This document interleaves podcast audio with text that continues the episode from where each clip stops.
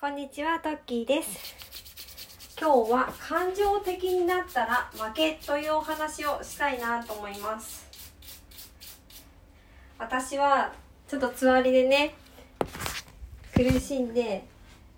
こう、ずっと横になってた時に、結構 SNS を見漁ってた時があったんですよ。まあ、ついこの前までの話なんですけど、その時にね、イチローさんの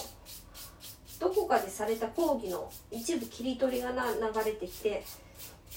その時にあなるほどって思ったのでシェアしたいなと思いました。でイチローさんは感情をめったに外に出さないそうです。例えば試合とかでこうヒット打った嬉しいって時に喜びを外に出さないそうなんですよね。なぜかっていうとお前そんなんで喜ぶんやって思われたくないっていうことだったんですよね。それぐらい小さい人間に思われたくないといったようなことでした。えー、って思って確かにこうイチローさんの映像とか見てみるとこうヒット打って、まあ、ガッツポーズとかしてる時もあるけどやっぱりなんか冷静よっしゃーみたいな感じではなくてこう冷静に「はいやりました」みたいな感じなんですよね。あ確かにと思ってこう野球の試合ってこう波があるじゃないですか。自分が打ったとしても、まあ、9回裏とかで逆転されてしまうこともあるしだからいちいちこう感情を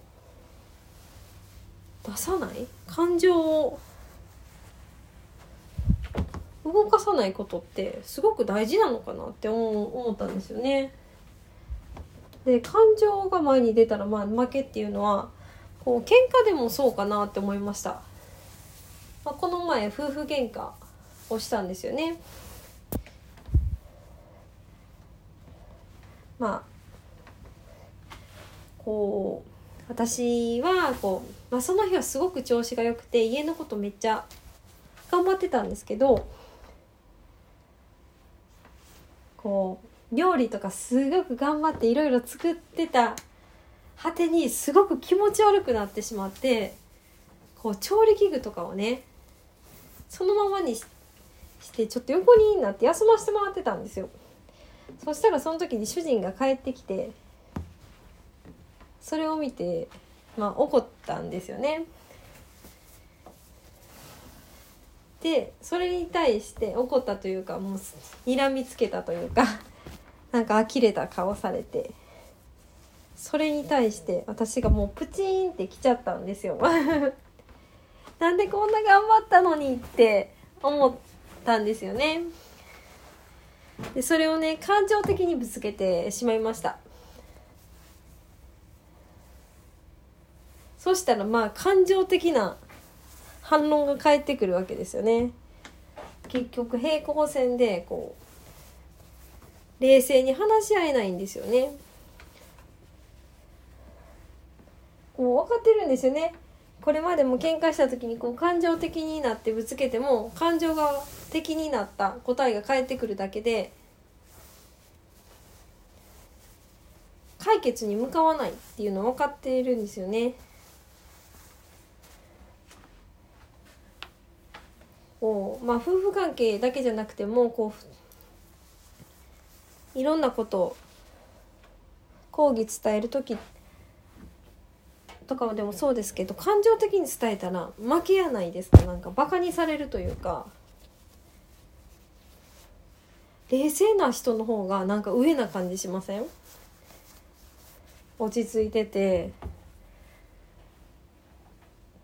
ちょっと大人な感じ。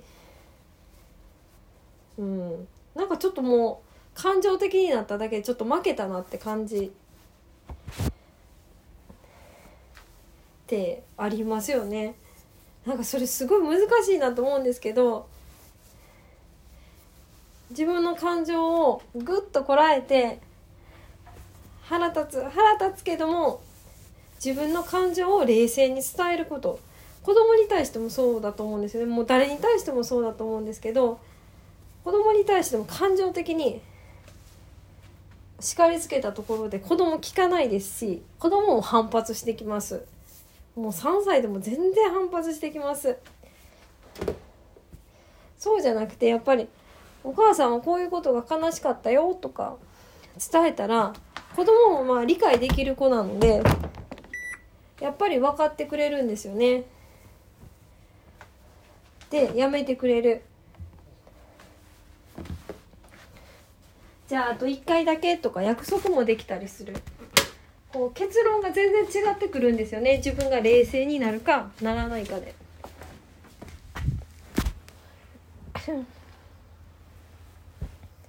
こう分かっていても、うん、とっても難しいことだと思うんですけどこうもうなんかそれも結局訓練かなって思うんで私がやってるのはあ私を？怒ってたらね気分がちょっとイライラしたらあ私怒ってるなって紙に書ける時は紙に書いたりこう、まあ、紙がない時とかはもう自分で口で話して「あ私怒ってるこういうことしてる」でもこれ感情的に伝えたらどうなるかなとか自分でシミュレーションするっていうか話すようにしてるんですよね。そうすると一旦落ち着くことが多くて。まあでもやっぱり紙に書くことがね一番落ち着いたりはするんですけど。うん。まあ人によってやり方あると思うんですけどもうまず冷静に怒ってる自分を認めてあげるってことをすると次どうすればいいかってまた 考えることができるので 解決の方にね持っていきやすくなるのかなと思います。結論はもう感情的にならない。感情的になったら負け。もうそれを肝に銘じて負けたないっていう。そんな反論したりして伝えたりして負けたくないじゃないですか。負けたくないから感情的にならへんっていう気持ちを強く持って物事を伝えていけたらなと私もねちょっとこの前ね喧嘩したい反省の意味も込めて話していますこの話がどなたかの参考になると嬉しいです今日は聞いてくださりありがとうございました。ではまた。